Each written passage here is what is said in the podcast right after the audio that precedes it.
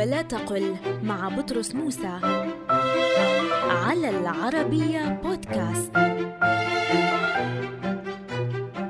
لا تقل مطبعة بفتح الميم على وزن مفعلة بمعنى آلة الطباعة، بل قل مطبعة بكسر الميم لأنها تدل على اسم المكان الذي تطبع فيه الكتب.